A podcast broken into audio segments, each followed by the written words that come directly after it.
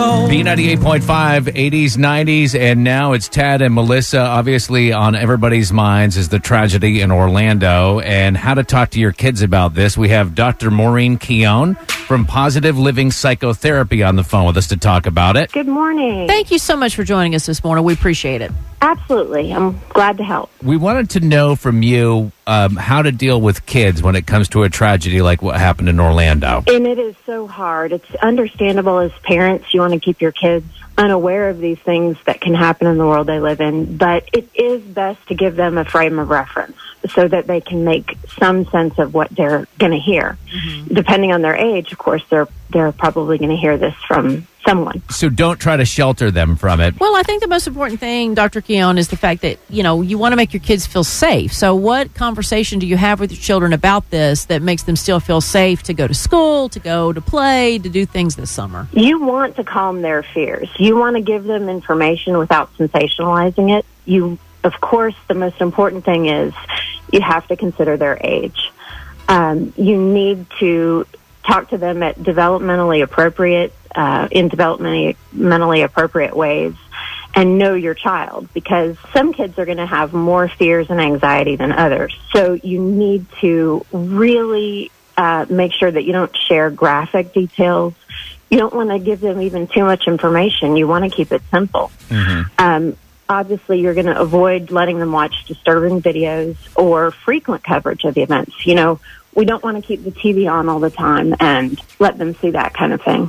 For older kids, you want to ask them what they've heard and have a conversation with them. I remember after September 11th, somebody had said that there was images of planes going into buildings, mm. And kids mm-hmm. watching it would think that it was happening over and over again. Mm. Right, exactly. Because kids, and especially the younger ones, are not going to understand that this kind of thing is not commonplace, that you can assure them that they're safe and that most people in the world are kind and caring. You want to be the voice of reason for, for your children and model good coping skills. You also want to encourage them to express how they feel, normalize their feelings. You don't want to dismiss their feelings.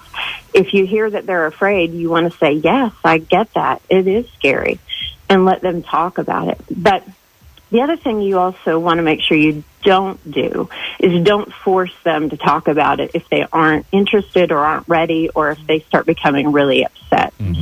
So keep it simple, keep uh, the details out of the conversation, but it needs to be an ongoing uh, conversation with your kids.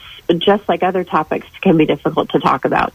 You don't want to give uh, the impression that it's just going to be this one talk and then um, never brought up again. You want to be able to have an open dialogue with your kids. Talking to Dr. Maureen Keown of Positive Living Psychotherapy. Now, Dr. Keown, some of the advice you're giving for kids, couldn't it go to adults too? Because isn't it a little dangerous for some of the adults? I mean, no, no offense to my media colleagues, but to watch the coverage nonstop, don't you think that has an effect on them too? Oh, absolutely. It can be extremely upsetting and and affect us in ways that we don't realize when you're bombarding your yourself with images that are disturbing and um, you know reading articles that that um, are just upsetting over and over and over. You have to protect yourself as well in terms of what you're going to let yourself see. Dr. Maureen Keown, Positive Living Psychotherapy. Thank you so much for coming on the show.